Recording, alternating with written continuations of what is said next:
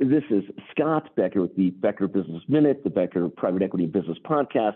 Today's discussion is around Walgreens.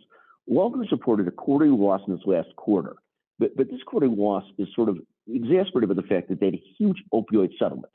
At the end of the day, Walgreens is a company in transition.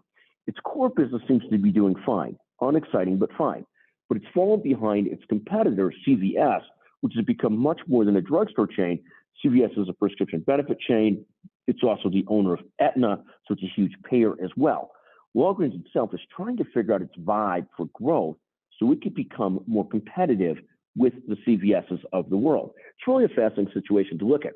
I don't think the quarterly loss is particularly troubling, but I do find watching Walgreens as they try and figure out what is their direction going forward. What's their reason for being? What are they trying to accomplish? It's absolutely fascinating to watch that that's our Becker Business Minute podcast for today, our Becker Private Equity podcast.